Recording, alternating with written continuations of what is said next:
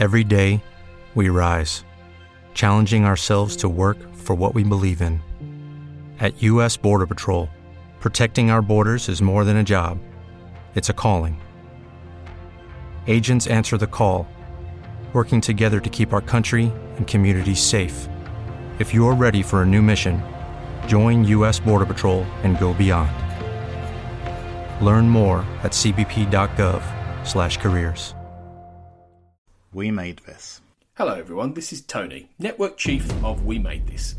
As you know, our podcast network brings together a brilliant assortment of talent who talk about all kinds of pop culture content, such as the episode you've just listened to, or maybe you're just about to listen to.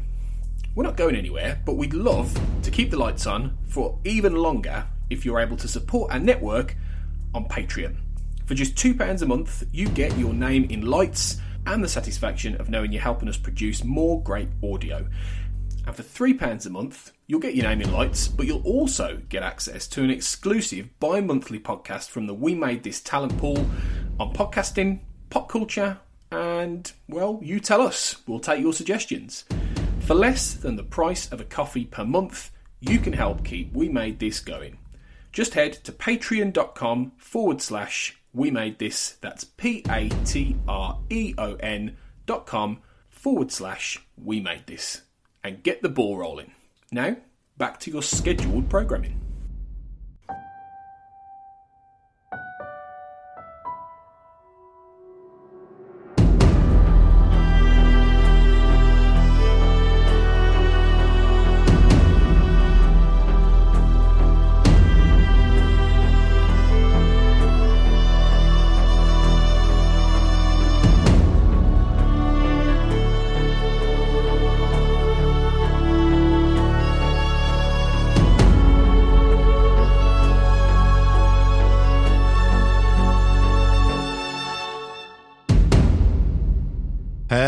Everyone, and welcome to The Time Is Now. Soylent Green is people. My name is Kurt North, and I am here to talk about Millennium. And this week's guest, give him a hand, it's Darren Mooney. Uh, I see uh, I did that.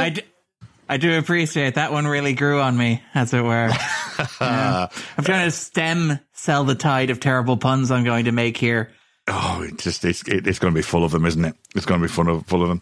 Um, how are you doing, mate? How how are things going? It's been a few weeks since we last spoke on the podcast. Um, what what what have you been up to? Have you been watching much much media out there? I know WandaVision's currently out, and all kinds of other TV I- shows. So how are you good? How's it All, going? All kinds of other TV shows and the strangest award season ever, uh, which is kind of delightful and odd and very hard to keep pace with. And obviously the glut of Netflix content, the glut of streaming content.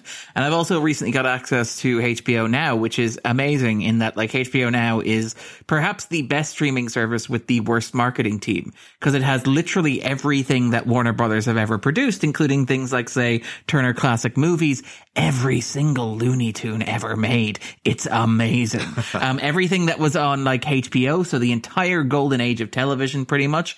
Every Warner Brothers film, every like DC cartoon, everything you could ever want is is on there. It's a really really great streaming service. It's just being terribly terribly sold because they don't have the same marketing team that gets you Disney Plus, for example, or gets you kind of you know Netflix or Amazon Prime. It's it's kind of fascinating. So yes, I have a deluge of content. I have so much content that I'm having difficulty keeping track of it all. Ah, right. Okay.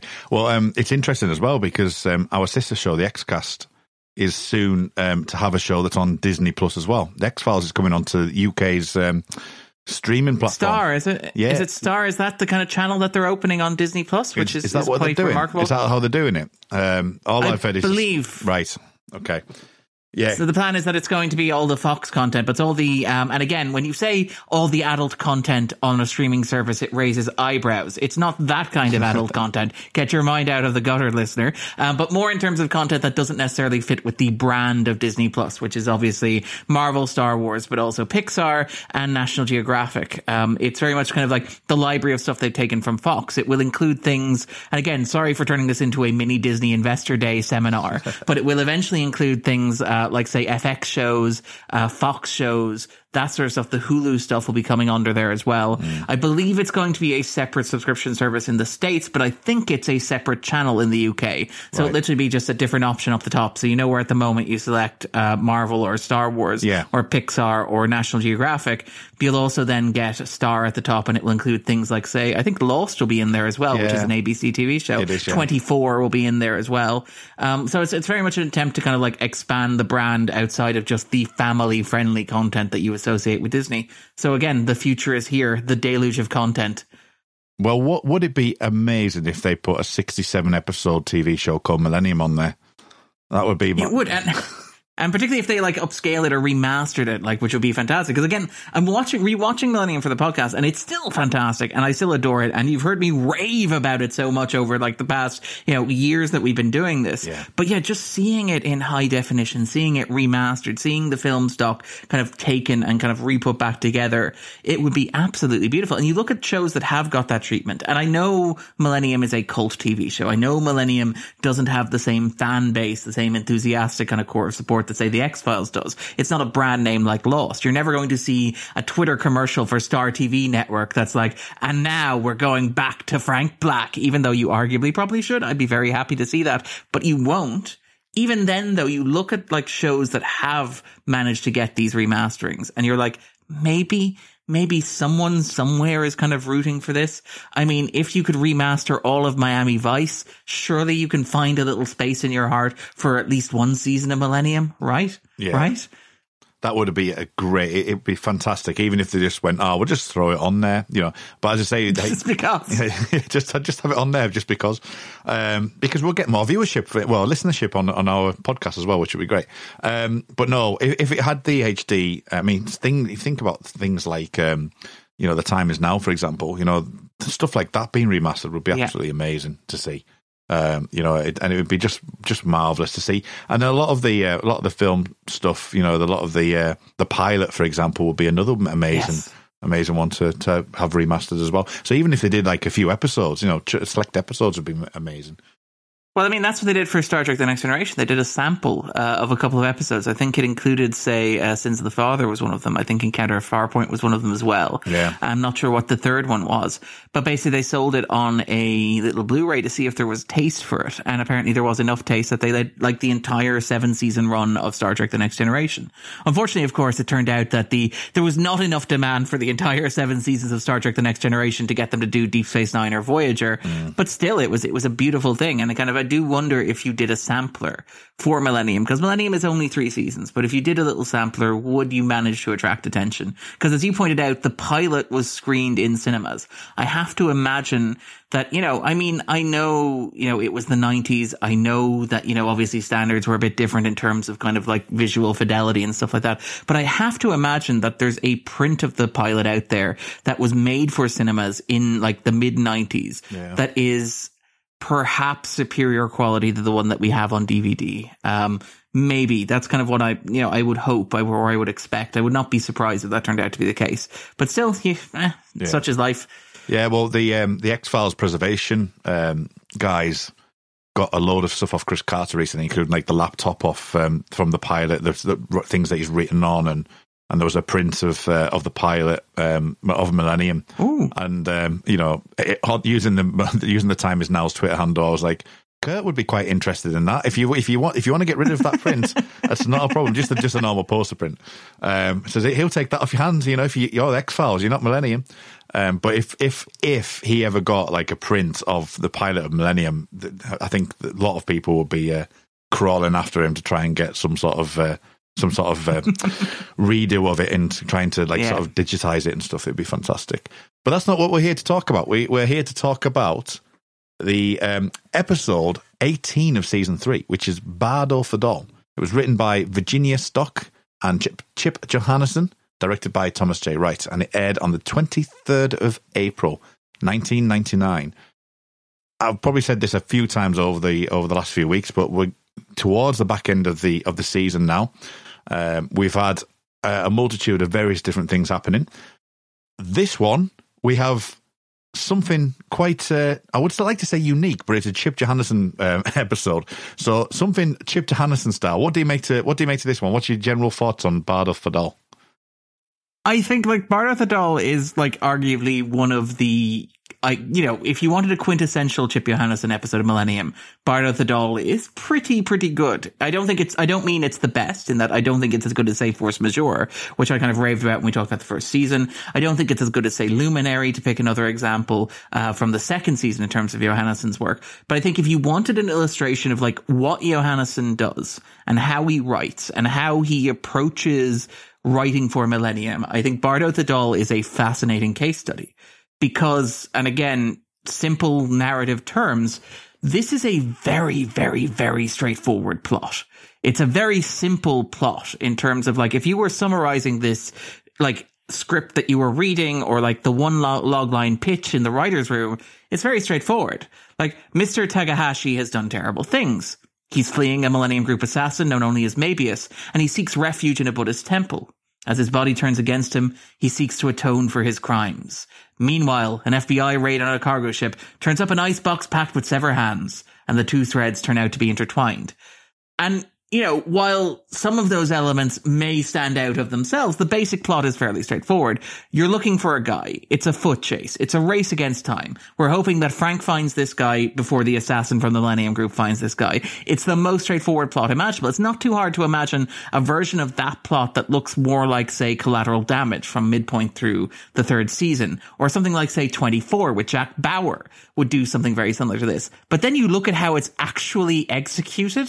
Um, and somehow that incredibly simple log line and setup becomes this weird meditation on everything from cloning experiments, reincarnation, actual meditation, the idea of forgiveness. There's a random computer virus that's delivering plot specific information. There's an oppressive sense of paranoia and there's lots and lots of atmosphere heaped on top while nothing that actually happens on screen is explained in any meaningful depth, particularly like many of the objects that drive the plot, including the aforementioned severed hands, but also even the bowl, which is a central plot focus for most of the episode. We understand the characters want these things. We understand that these things are important. And we understand that people are trying to get a hold of them or trying to track them down to stop other people from getting a hold of them. But we never really, the episode never really pauses to say, yes, but that's important because it just assumes that you can kind of run propulsively along that.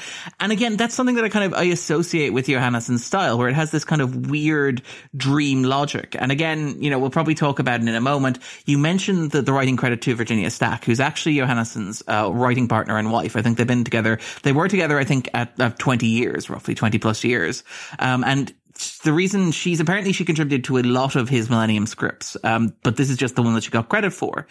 And the image that she contributed to that to this episode was the tiny hands discovered in a cargo hold.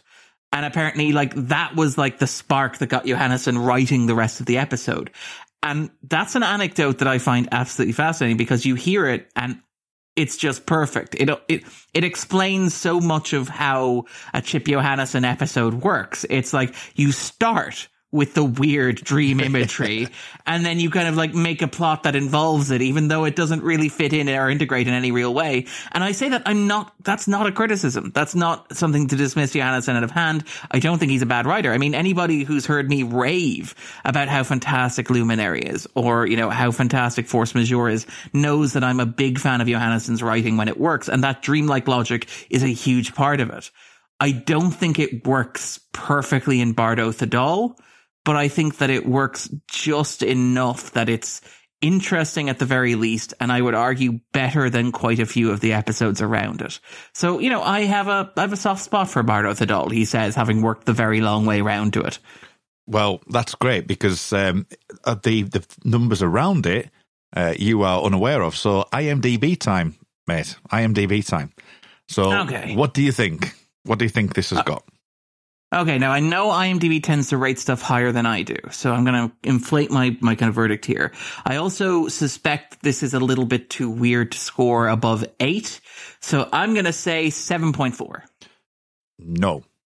You are Ooh. at full, uh, well, you're in the sixes, unfortunately. You're at 6.9 uh, from 169 votes. Uh, 6. What are the scores of episodes around it, just to give us a sense okay. of context? So Darwin's Eye, 7.7. Yep. What? Yep. Okay, all right, that, okay, no, that's fine. I, I accept that. Yeah, and I won't go. I won't go to anyone ahead of that. So the next episode Yeah, is seven yeah, and one, yeah. but I won't go to that one. But um, then you've got course. Saturn Dreaming of Mercury, um, we which we did, which is eight point one, Yeah. and then Force in the Okay, I End. can see that. Yeah. Forcing the End gets the same amount, and that, that's an interesting thing for me and per- personally. Yes, that is a very interesting. Um, yeah, let's just say that when I were giving grades, it would not get the same score that this is going to get. Yeah, well, I covered I covered Forcing the End recently, obviously a couple of weeks ago, and I I was quite interested in some of the aspects of what he was trying to do, and and I thought it was very kind of season one esque, and you know, bringing the religious themes in, bringing some of the, the aspects of of what Millennium can do, and it falls completely apart at the end. But that's another Yeah. story. But um, I would definitely rate this higher than that. But having Yeah. said that, I like what you've said with the rest of Chip Johannessen's work. It's towards the bottom end of the pile, but Yeah. still, it's stuff that I remember. I remember. I, the only reason why I remember Forcing the End was that diabolical helicopter scene at the end. Um, whereas at least with Bardo Thodol, I do remember things and the, the, the imagery comes out, you know, and it's a typical Chip Johannessen thing to do. So yes, I mean, I do admire that you you remember the forced ending of forcing the end. I, I did. Oh, yeah, and it certainly was a forced ending. Um, talk about personal apocalypses and like falling off a rooftop. It was like, oh my god. Okay. Um, but anyway, but other than that, it's actually not a bad episode. But obviously, it's just it doesn't really kind of land the way it should have. So, give bear in mind that that's um, it's the same as Forcing the End. What would you rate Bardo Thodol for you out of ten? Then Now, I mean, keep in mind that I feigned surprise when I got a you know a six point nine. Was it like I feigned 6.9. outrage? Yeah. For me, this is probably going to get a six. But again, keep in mind I'm a fairly harsh grader when it comes to the season. Forcing the end would not get a six if we're being frank. Um, but I know I, I I think it's a solid episode. Again.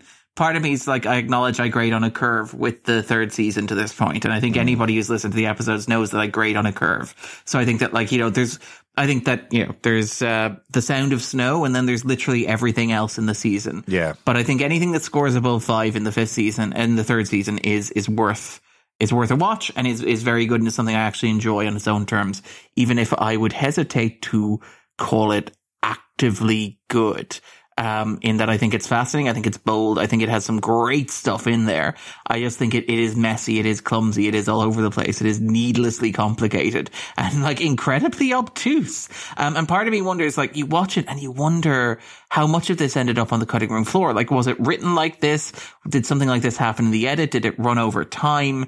Um, it, it has that kind of feel to it where it feels like the skeleton of an episode more than an episode itself. But there's a lot to like here. So again, six, which is a very kind of qualified hedging my bets grade, I think. Yeah, I mean, I, I probably rate season three slightly higher than you do, but um, I think if I, memory serves me right, I would have rated something like Forcing the End around a six point five and been generous Ooh, okay. to a seven, and that was being or maybe or, or six till seven. I think it was somewhere somewhere around there.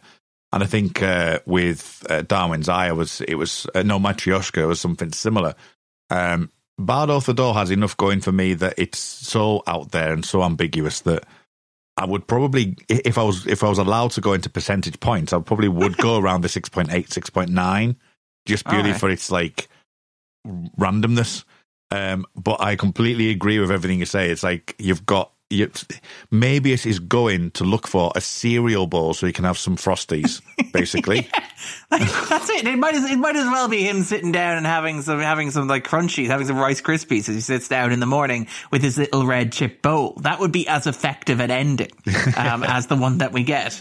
Yeah, so so it's um so it's it's purely on on how it makes me feel more, more Yeah. than actually the actual quality of the episode.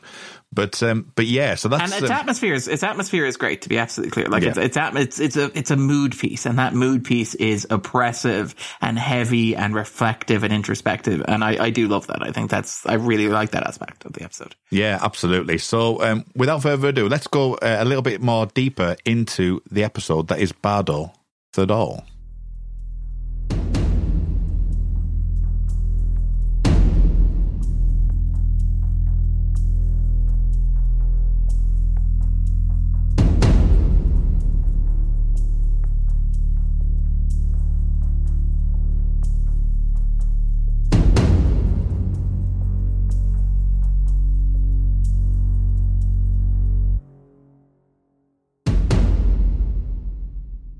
Right, let's get this out the way first off. Computer viruses.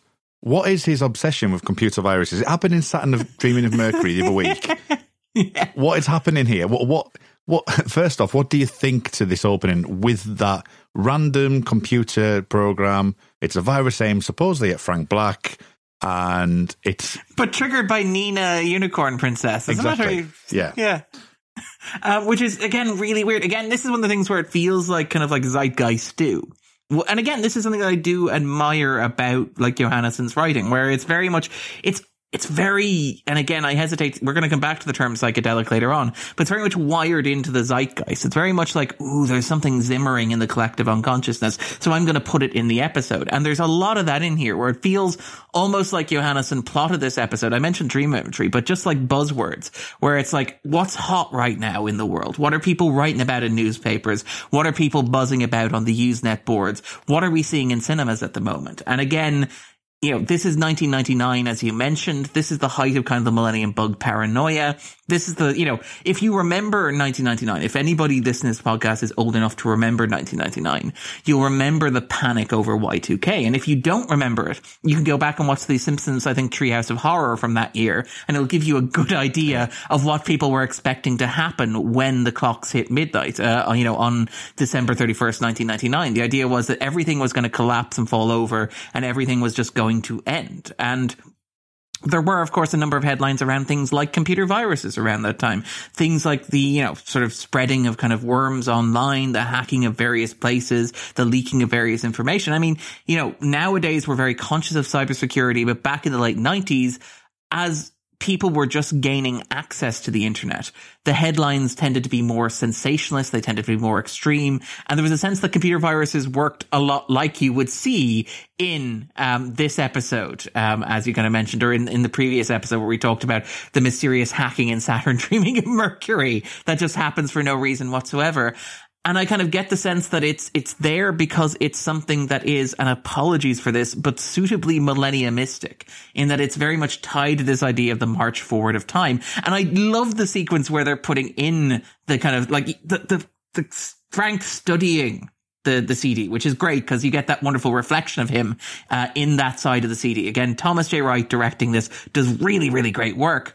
But when he puts it in, the fact that like Jordan is the one who has to navigate it and she's like, Oh, didn't you learn how to do this in school? Which is again, one of those nice old people things where it's like, no, no, no, because they, they didn't really have that kind of computer when Frank was in school. This is something that is native to Jordan. This is, and again, this, this, I think I've argued in the past that like the big difference between the X-Files and Millennium thematically is that the X-Files is preoccupied with the past. It's preoccupied with the legacy of the Second World War and like the things that our parents did that were were horrible the consequences that we face as a result of those. And Millennium is more anxious about the future. Um, it's more anxious about like Mulder's big relationship is with his father and the legacy of the actions that his father took and the loss of his sister.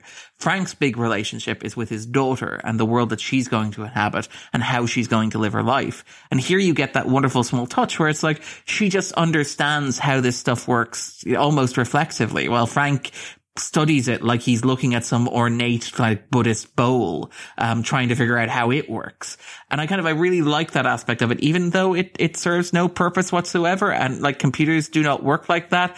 And the episode never bothers to explain why Nina Unicorn Princess seems to have triggered this kind of like weird viral message on his computer. I will point out, I do also like that the, um, the episode kind of plays slightly with the format of Millennium where you don't always have those kind of like ominous quotes at the start of episodes. You had them a lot in the first season. You had them occasionally in the second and third season. But I like that even here, it's kind of like, you know, somebody saw The Matrix about a month before this was released. It was like, yeah, this is what the future looks like. And you get this kind of like point manifesto appearing on screen. By the way, fun fact about that. Um, apparently, the fact that it's numbered one and the fact that later on you have uh, number five I don't know for sure, but if I were a betting man, I would wager that that's related to Johannessen's uh, famous 10 point manifesto for the Millennium Group. Apparently, when Johannessen came in in the third season, when he retooled the Millennium Group, he came up with a 10 point manifesto that would explain basically what the group wanted and what it was trying to accomplish. And the fact that you have two numbered bullet points appearing on various PCs or appearing in various kind of screens in this episode suggests that like maybe Johannessen Hannison was building towards that. And there's a host of other stuff that happens here that's built on and never developed or suggests like ways in which Millennium could unfold if it wasn't going to end uh, in a couple of episodes from now. But I find it interesting that's kind of orphaned uh, in that way. But yeah, the, the, the computer virus is one of many, many moments watching the episode where you can see Johannessen writing what are people worried about right now in big bold letters on a whiteboard and just drawing lines between them. Yeah. Uh, and I, I, think it works. I think it's atmospheric. I think it's visually striking. And I think it, you know, again, it serves a thematic purpose because it's, it's very good on theme. It's very good on atmosphere. It doesn't really work in plot terms. Uh, there's no reason why this happens. There's no reason why it has to happen this way.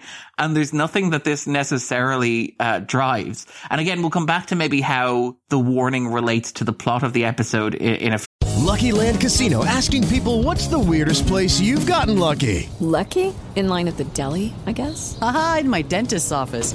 More than once, actually. Do I have to say? Yes, you do. In the car before my kids' PTA meeting. Really? Yes. Excuse me, what's the weirdest place you've gotten lucky? I never win and tell. Well, there you have it. You can get lucky anywhere playing at LuckyLandSlots.com. Play for free right now. Are you feeling lucky? No purchase necessary. Void where prohibited by law. 18 plus. Terms and conditions apply. See website for details. Hello, it is Ryan, and we could all use an extra bright spot in our day, couldn't we? Just to make up for things like sitting in traffic, doing the dishes, counting your steps, you know, all the mundane stuff. That is why I'm such a big fan of Chumba Casino. Chumba Casino has all your favorite social casino style games that you can play for free anytime, anywhere with daily bonuses. That should brighten your day a little. Actually, a lot. So sign up now at chumbacasino.com. That's ChumbaCasino.com. No purchase necessary. VGW. Void were prohibited by law. See terms and conditions. 18 plus. Few scenes. Yeah. Because it's one of, it's one of the most delightfully clumsy, um, like ways of linking a seemingly oblique prophecy to the plot of the episode in question. Because uh, it's like, yes, this is literally what you're looking for. In case you thought that you were getting an obscure reference or perhaps like a quote, no, no, no, no, no, it was referring to a literal object. But yeah, it, it's it's a, it's an odd one to put it frankly. Like much of the episode. yeah, yeah. That, that is, there's a lot to uh, lot to divulge. I mean, what's interesting with um, the opening is that it it portrays as well as uh, like joking around with the with the uh, the virus and stuff. And I'm no doubt we'll talk about its conclusion with it's almost like. Say, like for example, the end of the Curse of Frank Black when he sees there's so many days remaining. There's a there's a and as you say, playing with that theme of um, changing the some of the wordings around. I mean, the uh, it was talk about the um, what did it say uh, towards the end? It says, "Don't change the ideals, change the people." It's the people. Yeah. yeah. So it's uh, that's uh, that's an interesting thing, and we'll come back to that. But um, this does say an interesting job to to begin with because it, it it puts stuff out there like the the Buddhist temple, for example, and this is something that I wanted to touch upon uh, in a second. But talking about the Y2K just before I better do that is that during Forcing the End, I know I keep going back to this episode, but it's just fresh in my mind that on the radio they were talking about Y2K at the, on the opening credits of that that episode. Yeah. And obviously you've got the um, or whatever it's called at the, at the yeah. beginning of the of the season as well. So it is like um, percolating throughout the whole season really, and it just nip in and out on various different occasions. But going back to Force and Forcing the End, you've got not, not only the Christian um, stuff that we've had in, um, you say, the likes of um, season two and whatever, Buddhism's like hovering around this episode quite yeah. significantly as well. I mean, what do you make to the fact that they are, are, kind of spreading this this apocalypse around? You know, you've got Russia, you've got um, Jews, you've got um, Christianity, you've got Buddhism now. I mean, they, they, they are playing with the structure of the end of the world, aren't they? They are. And again, like I mentioned, like computer viruses being a big thing in terms of Y2K. And again, it's one of the things where because nothing happened on Y2K, everyone's like, ah, it was not a big deal. Um, even though the reason why nothing happened is because people spent lots of money making sure that nothing happened. But even things like, say, the Buddhism uh, theme that runs through the episode, and obviously Bardo Thodol uh, is the name of the Tibetan Book of the Dead. And we'll maybe come back uh, later on to why that's relevant and how that ties to other themes even beyond Buddhist themes within the episode. But again, again, there's a sense of Johannessen as a writer. And to be clear, I think he was genuinely fascinated by Buddhism. I think if you look at his writing and if you look at, say, uh, even when he goes on and does that episode, The X Files, um, with Donnie Pfaster, Yeah. um, I think that when you look at those, you see that there is, these themes do interest him and you understand that like these are things that kind of fascinate him as a writer. He's not necessarily hopping on a bandwagon or anything like that to be absolutely clear. But at the same time, late 90s, a lot of this was simmering in the collective consciousness. You look at, say, movies like Seven Years in Tibet or Martin Scorsese's Kundun, which was very famously buried by Disney because it upset China and they needed to open Mulan there. Um, you look at things like, say, on television, think even on the sister show The X-Files, um, All Things would air the following season in which Scully becomes effectively a Buddhist, um, because Gillian Anderson was very, very interested in what was happening there. Movies like Red Corner, which was about China, but which was driven by Richard Gere, who was one of Hollywood's most famous Buddhists at the time. So you have this sense of like Buddhism kind of permeating uh, pop culture. And I mean, outside of that, that's even tied to things like, say, New Age beliefs, which around the X Files is very much engaged with those in terms of, say, Native American belief systems, particularly in the third season in that three parter, Albert Hosteen and various other things. And again, notable that those themes are going to come back into play at the end of the sixth season, start of the seventh season, which is around the same time that this is happening on Millennium. So it's all kind of in the zeitgeist and in the consciousness. And it, it's worth noting that this was around the time that you had the peak kind of free Tibet movement going on as well, which would drop into the background. Um, and again, there's a separate podcast to be had about why that is. Um, if we're being frank, it's probably because Hollywood realized that China was a very important market and engaging with Tibetan themes in art was not going to encourage China to accept American imports, whether in terms of film and television. But again, it, it's something that was very much kind of simmering in the mood like of the time. And you get the sense that like with Johannessen, it's very much, well, this is just in the air. So I'm going to pick it out and bring it into uh, conversation. And the Buddhist stuff is, is interesting. Um, and again, you're entirely right that it's, it's a stew. Um, and it, and again, it's, it's a kind of a stew that the show has always been interested in. Uh, but it's particularly notable now because obviously in the second season, we talked about it a lot. It's very much driven by Christian iconography and Christian ideals. Uh, you know, the hand of Saint Sebastian, the true cross, for example, uh, the Virgin Mary, all that. So even the angels, um, that, you know, so that, uh, um, that are seen as well those sort of things are all drawn from Christian iconography. And yes, of course, there are episodes like A Single Blade of Grass, which tie it to Native American beliefs, whether, you know, sensitively or not. That's a debate for another podcast that we've already had. But I think that you're right that the third season does try to broaden it out a bit and does try to bring in other belief systems and other ideas. And I think Buddhism is very important here. Um, and again, this is one of the things where I worry that it sounds like I'm too harsh on the third season. It sounds like I'm unduly harsh or unfair when I criticize it. There's a lot of interesting ideas in the third season Millennium, and I think that they don't get enough credit. I think they're often overlooked and ignored when the third season is explored and looked at because I think they are different than the previous two seasons. And I think that's perfectly reasonable. I think one of the best things about the second season is that it's different from the first and different than the third. I don't think being different is a bad thing.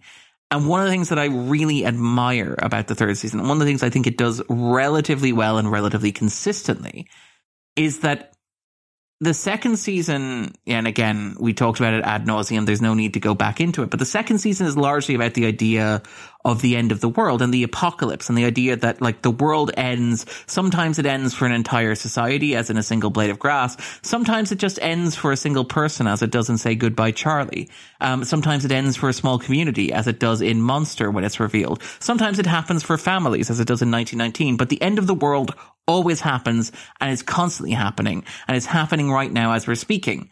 And that's the theme of the second season. The second season is all about death, the inevitability of death, and the fact that death is inescapable and it comes for all of us.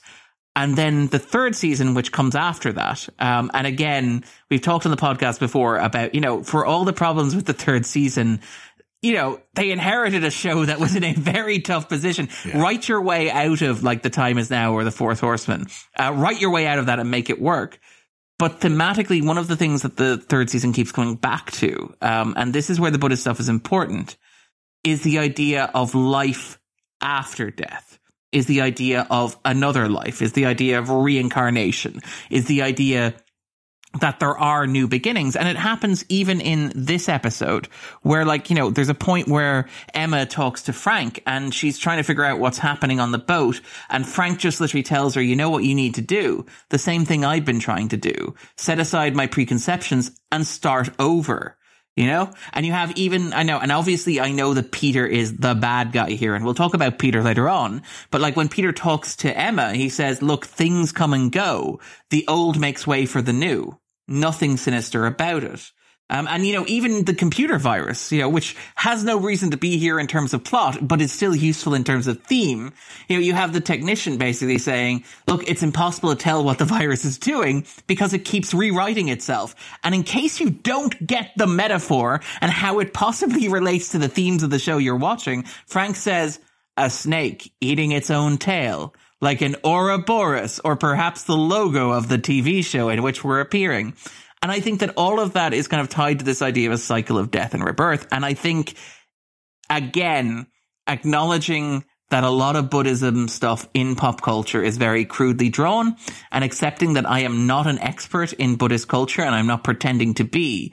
But one of the big differences uh, conceptually between Buddhism as a religious and spiritual belief as compared to like Catholicism or Christianity, which I am perhaps more vested in, is the idea of reincarnation and the idea of perpetual cycles and the idea that we don't necessarily move linearly um, through the world or through the universe in that we don't ascend to heaven and perfection as soon as our life ends. We instead are trapped in cycles that repeat over and over again until we grow and evolve and change.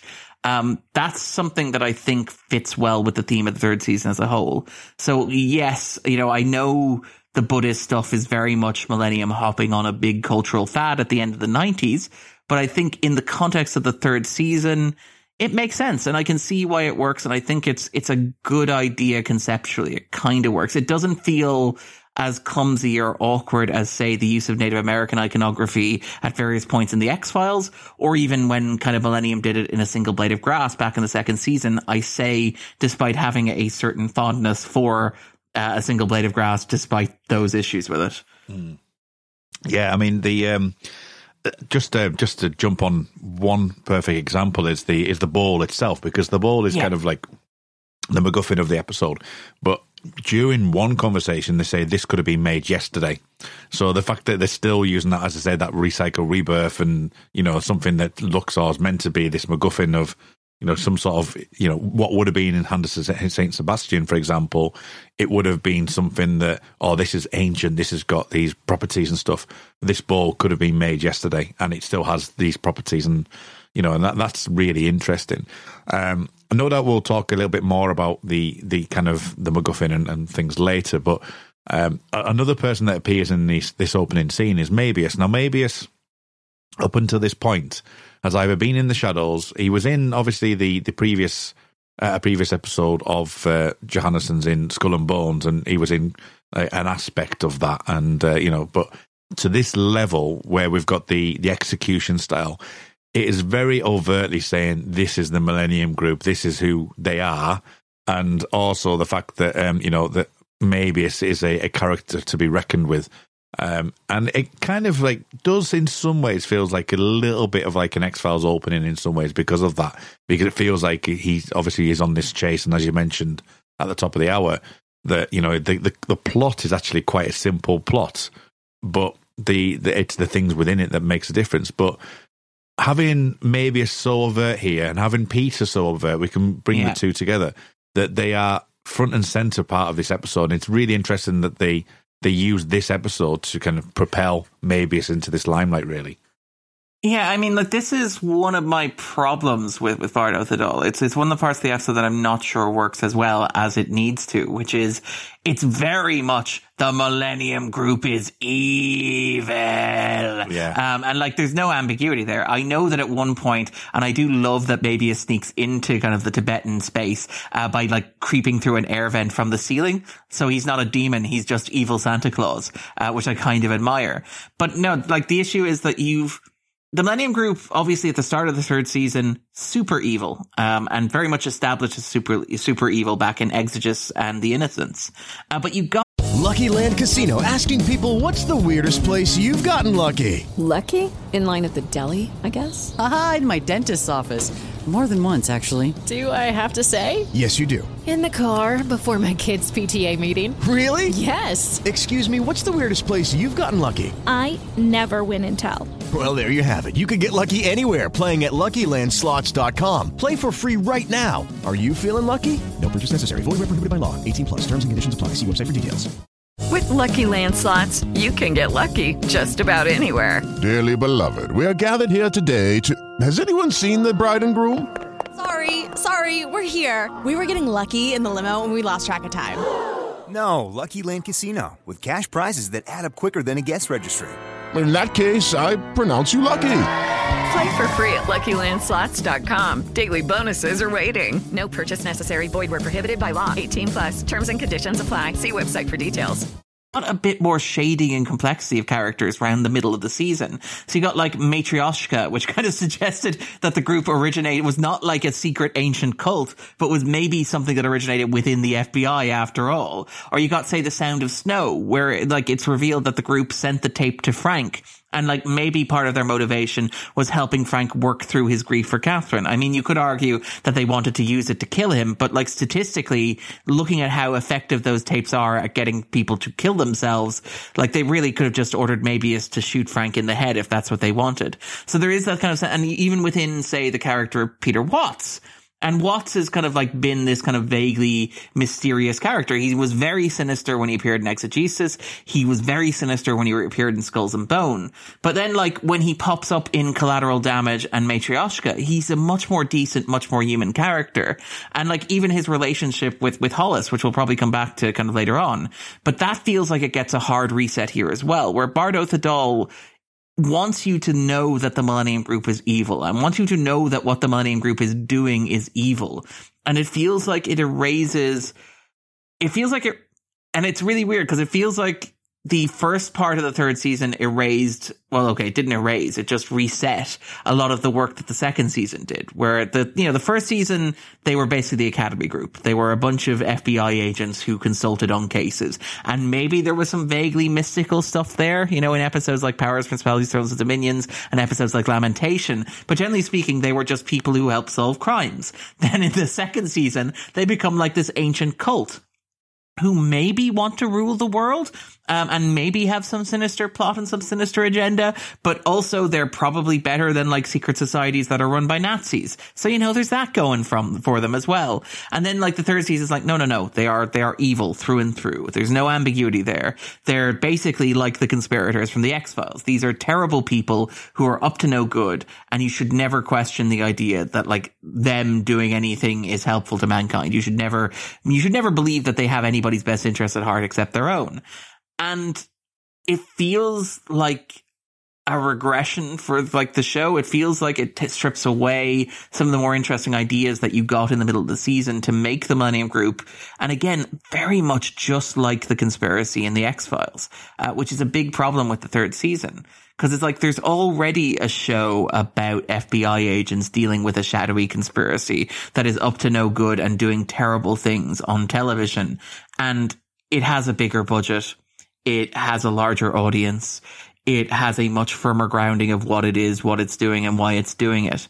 Um, and it, you know, again, not to not to bash the third season Millennium too much, but it has a stronger writers' room. Um, and you know, I would argue a cast that is perhaps more suited to that, a larger ensemble cast that is more suited to that sort of storytelling than Millennium has. So turning Millennium into a pale imitation of the X Files in the third season by making the Millennium Group a pale imitation of the conspirators um, feels like the wrong choice. It feels like a bad choice and it doesn't flatter the show in any way. Now, I mean, you could argue that you know the fact that this is coming out around the same time as well actually shortly after um you know two fathers one son. So like the in theory the x-files has wrapped up its mythology. So maybe you could argue that carter is going to take those ideas and put them into millennium now. Like millennium's going to be the conspiracy show going forward but that's not how it works. And and to be frank even here like the Millennium Group, as it appears in the third season, is never as interesting or as developed as the conspiracy on the X Files was in its peak years. I'm thinking of, say, you know, the third season through the fifth season, where you have complex relationships between various parties within it. You have characters like, say, you know, Mr. X, or characters like the well manicured man, or characters like the cigarette smoking man, characters like Krychek. Instead, you just have Mabius. And, and I know that Mabius, as the show goes on, I think in seven and one, you know, it's suggested that he's maybe a lot more than he appears to be. I mean, even here, he's a very handy man when it comes to assassination. He can speak, um, he can speak, is it Japanese or is it Chinese? I can't remember which it is that he speaks.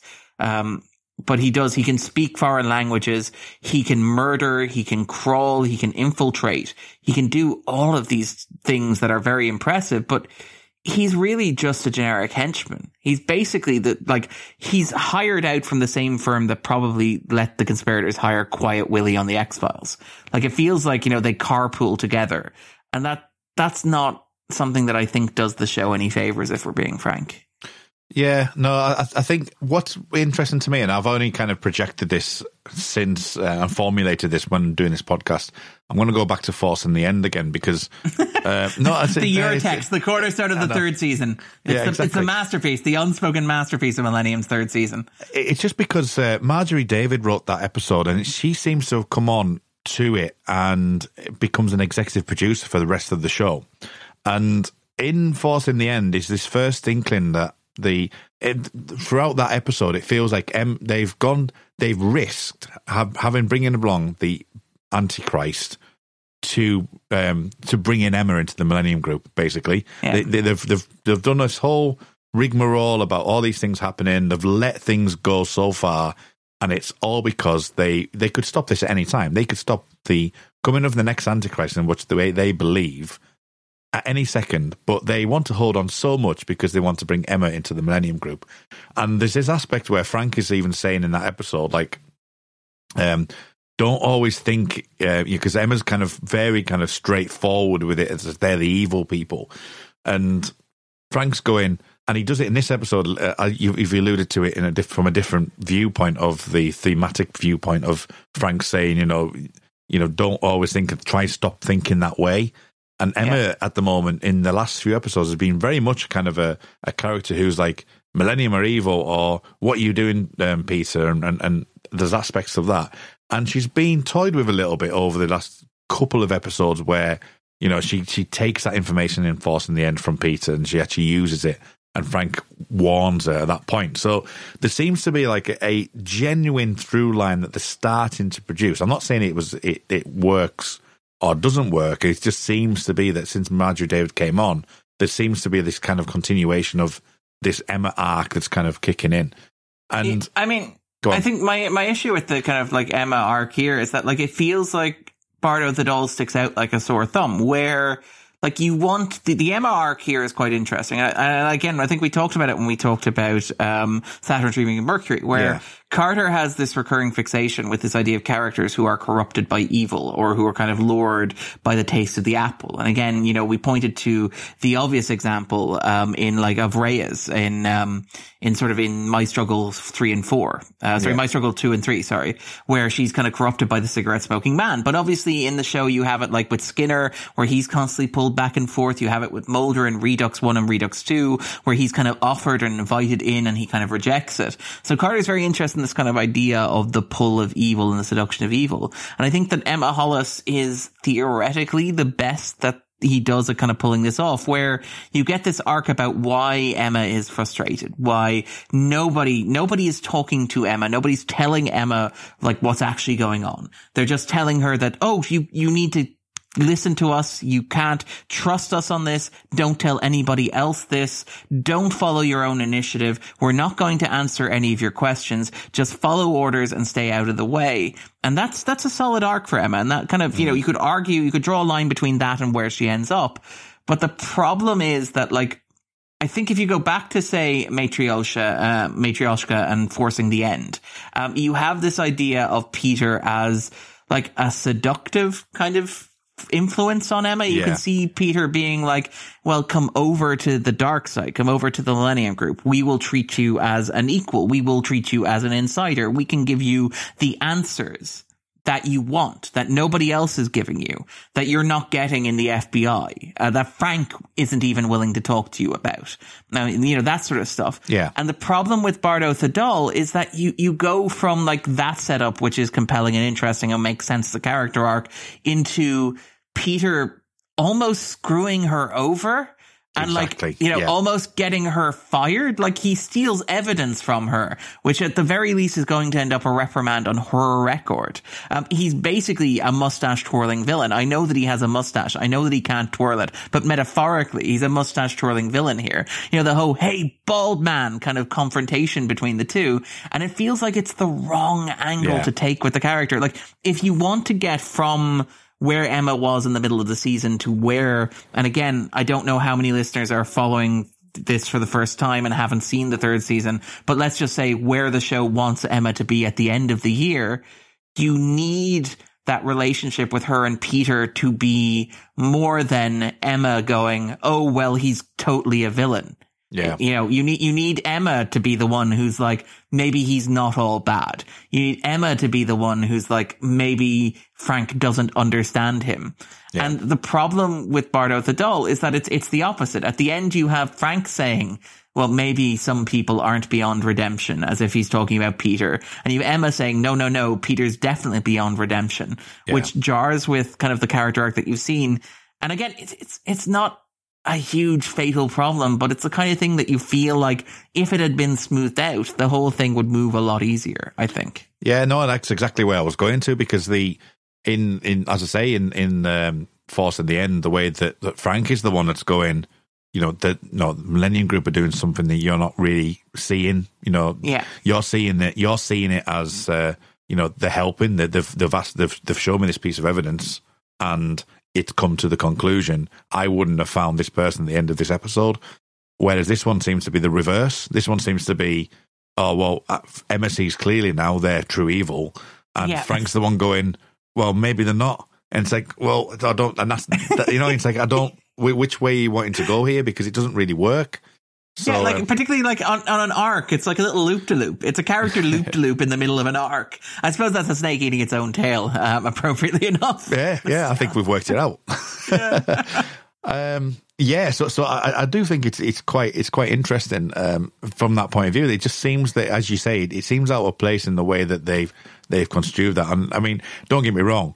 Um, hey, bald man is something that I actually remember quite vividly watching it.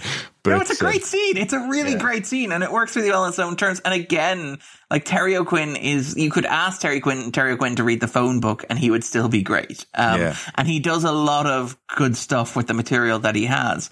But again, I think he's much less interesting here. You know, obviously because I'm a second season fan, I'm going to say he's much less interesting than he was in the second season. But I think he's much less interesting here than he was even back in like Matryoshka and Forcing the End, even though those are weaker episodes. Um, as as paradoxical as that sounds. Mm, yeah, it, it is, and um, and obviously, again, the you get um, Andy coming in and said, "I told you to wait. I told you to wait." It's like, well, where did that come from?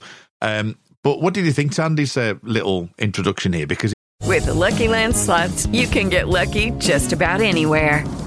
This is your captain speaking. Uh, we've got clear runway and the weather's fine, but we're just going to circle up here a while and uh, get lucky. No, no, nothing like that. It's just these cash prizes add up quick. So I suggest you sit back, keep your tray table upright, and start getting lucky.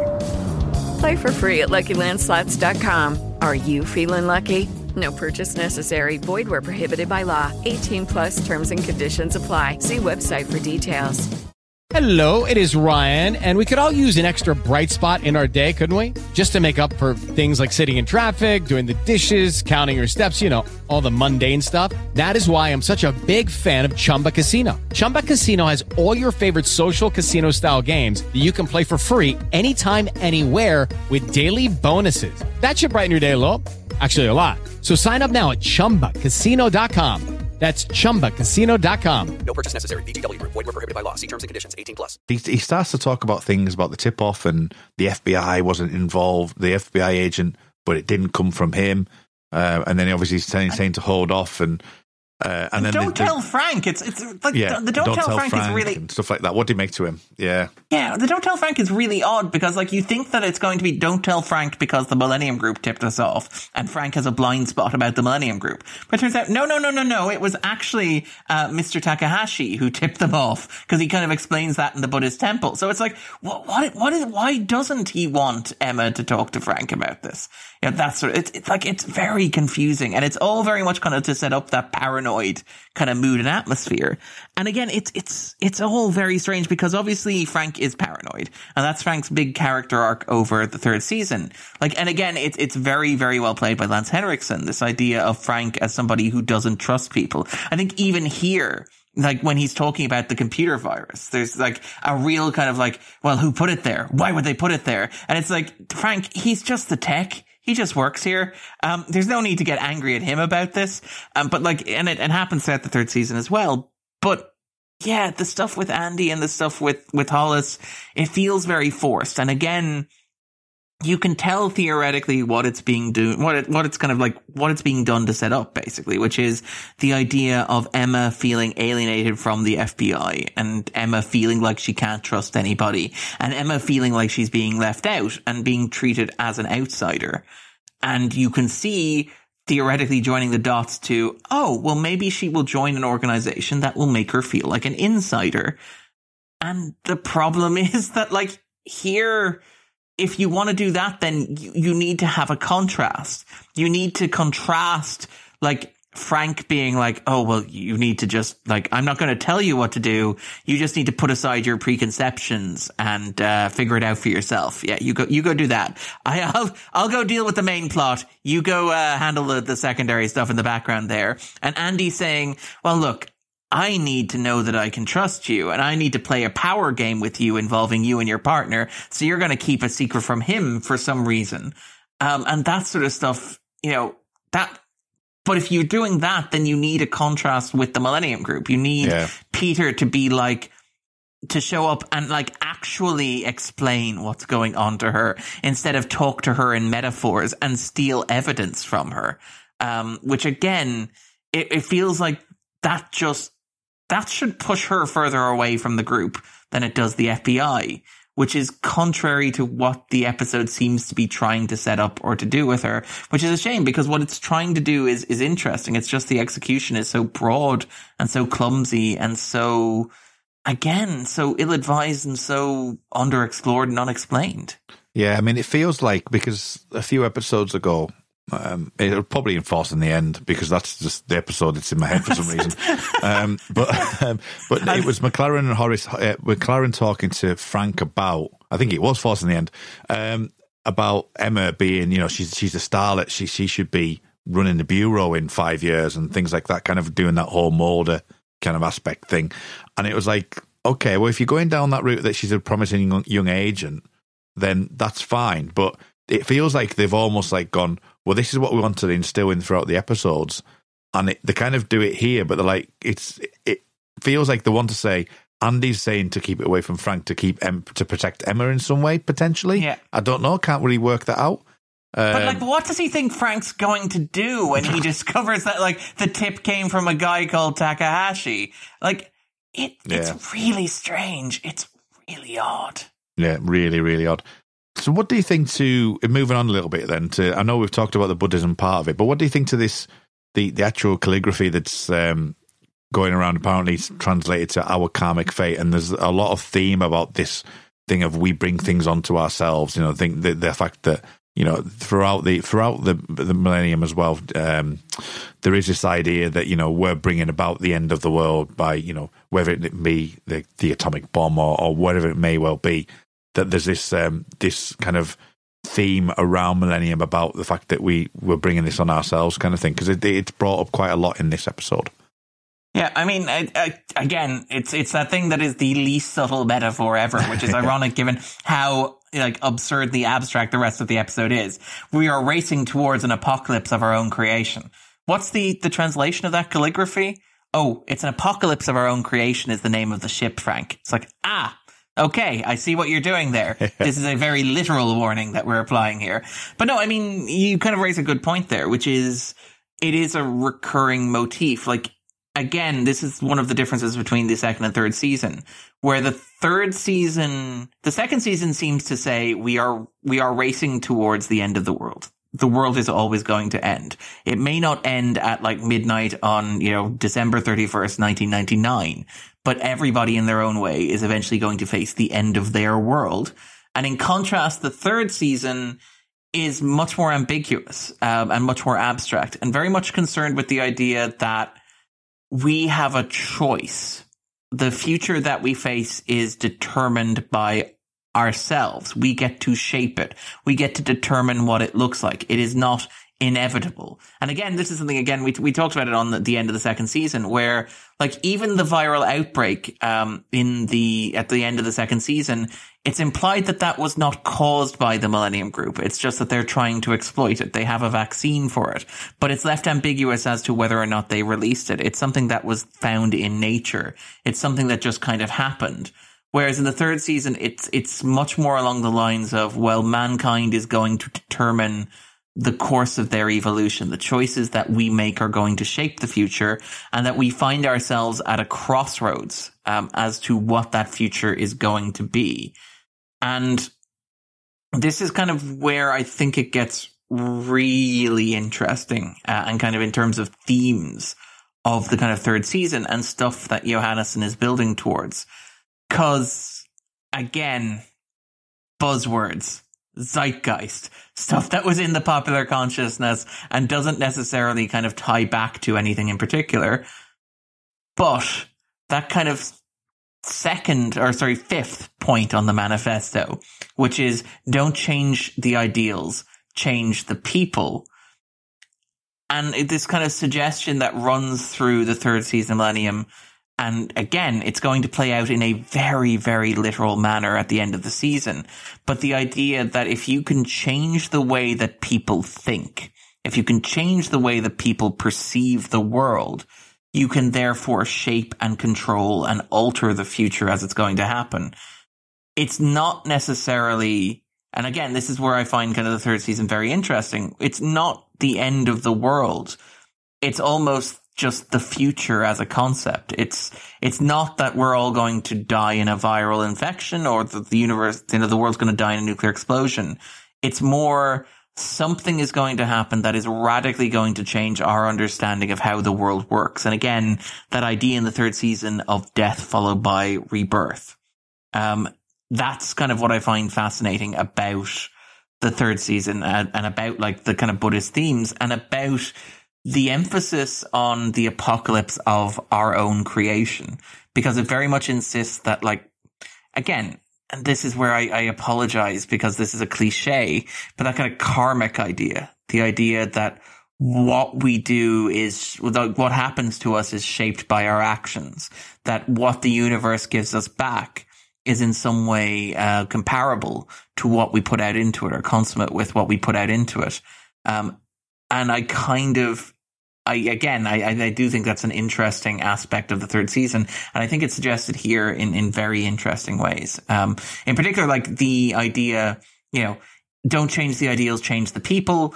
In an episode that is and again, in the loosest possible terms, in no way actually connected to the plot, but very much about things like cloning which again is something that was in the zeitgeist in the late 90s, Dolly the sheep and stuff like that. You know, I mean, even in the second season of Millennium, you had that emphasis on the Human Genome Project uh, back in the episode um, with um, uh, um, Sense and Antisense. Sense and Antisense, yeah, yep. that's yep. that episode there. Um, but even even here, you have like umbilical cords and stem cells. Because remember, like, remember stem cells were this huge thing at the turn of the millennium where they were going to change absolutely everything. Again, another word that seems to have been written on the board with a red circle around it.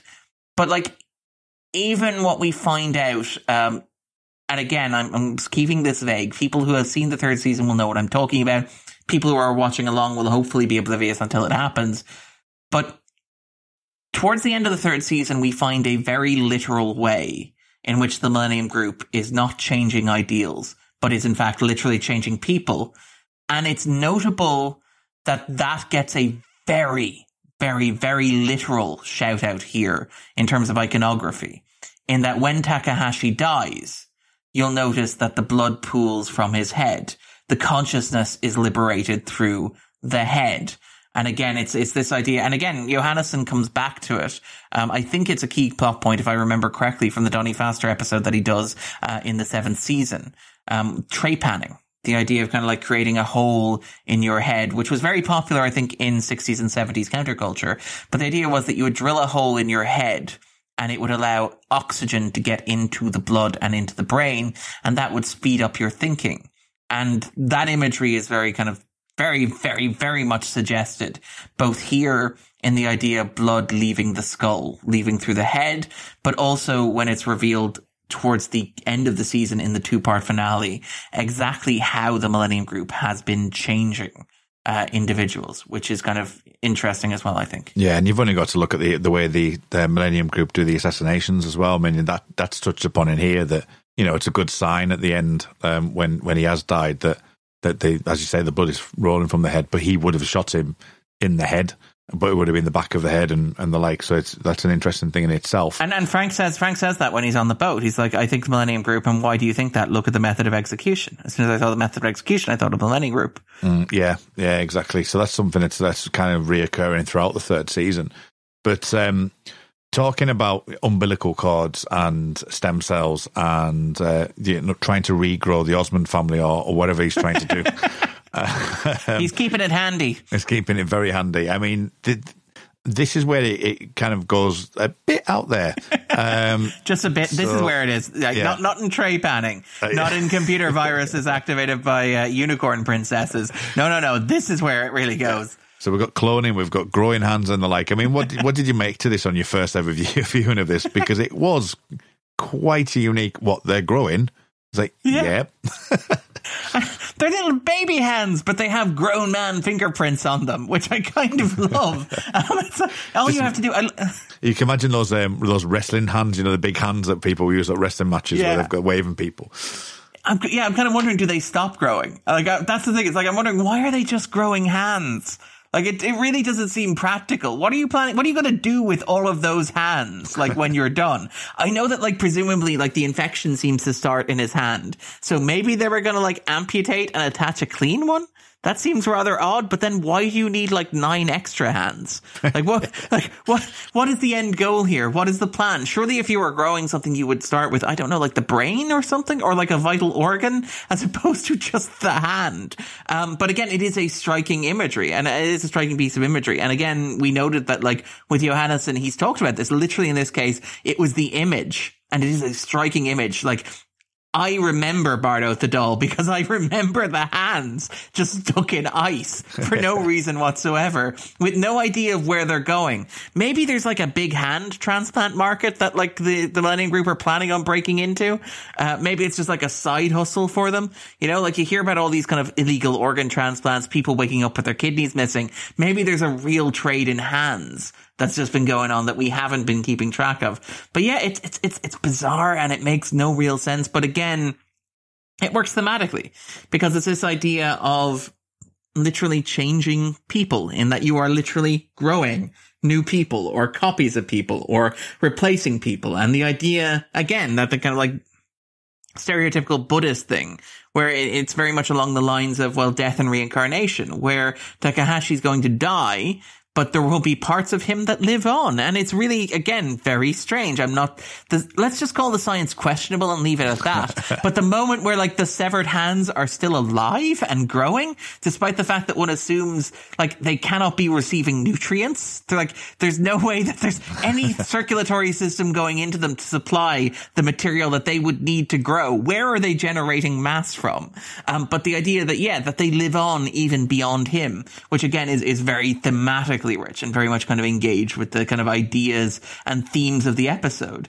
And again, it kind of fits with this, this theme and suggestion. I mean, it's notable that his big, um, the big paper, the paper that Emma actually mentions is transubstantiation of the human species, which is biology as as human al- as human alchemy, uh, which again is is it's Christian imagery. Transubstantiation, obviously, being in Catholic faith, the belief that the wine and the bread are literally transformed um, into the blood and um, flesh of Jesus Christ, um, which is notably one of the big differences for listeners who are not aware between Catholicism and Protestantism, where Protestantism believe that it is a metaphor, that the bread and the wine are a metaphor for consuming the flesh and blood of Jesus, whereas Catholicism insists that it is actually literally transformed into the body and blood of Christ, um, which is kind of, and again, kind of interesting. So you have this idea, and again, it, it's, it's that theme of don't change the ideals, like literally just change the people. So transubstantiate people. And again, it, it's, it's that theme that runs through the season and runs through the episode where death is not death death is just a point of rebirth or reinvention. So the idea is that human beings can be transformed. And again, this is, this is kind of where it gets trippy because I think we talked about it. We talked about with Chris, the sound of snow, the very heavy influence of kind of psychedelia, um, on the third season Millennium in particular. And again, the Buddhist themes are all tied up in that because obviously, like a large part of, you know, the kind of psychedelic movement in the 60s was the embrace, um, through the occult movement of kind of Eastern philosophies. And again, it's notable that like Bardo Thodol, the Tibetan Book of the Dead, while it has that kind of obvious spiritual significance, um, in terms of Buddhism, in that it's very much about this idea of helping the, the soul, uh, move through the bardo, which is the intermediate state um, that the disincarnated soul remains in from the moment of death until reincarnation. Um, basically, and again, this is a very crass metaphor, and I apologize to those who know Buddhism better than I do, but similar to say purgatory um, in Catholicism, Christianity. And again, I apologize for that crass metaphor, but it's that kind of state in Tibetan religious belief. The bardo thodol helps the kind of soul move through the bardo and kind of gets it through there and helps it come out the other side into reincarnation. So death becomes birth uh, through that mechanism. Mm. But the Bardo Thodol is also a text that was usually important in terms of the occult and in terms of psychedelia uh, back in the kind of 1960s. And so you look at things like, say, uh, Timothy Leary, Ralph Metzner, and Richard Alpert uh, published their own, I think it's the psychedelic experience in 1964, which was a guide for LSD trips that was loosely based on a translation of the Bardo Thodol, the Book of the Dead. Um, and it's, it's very much about getting inside the human mind and talking about it as, and I have a quote here, one of the oldest and most universal practices for the initiate to go through the experience of death before he can be spiritually reborn. And it's notable that, you know, we talked about the sound of snow where you have Alice, who's a character who's having these characters take trips yeah. that basically bring them into communion with their inner selves and help them reconcile with these crises inside themselves, which are very similar to how people who have taken these sorts of trips will talk about them. They'll say them, they'll treat them as voyages of self discovery.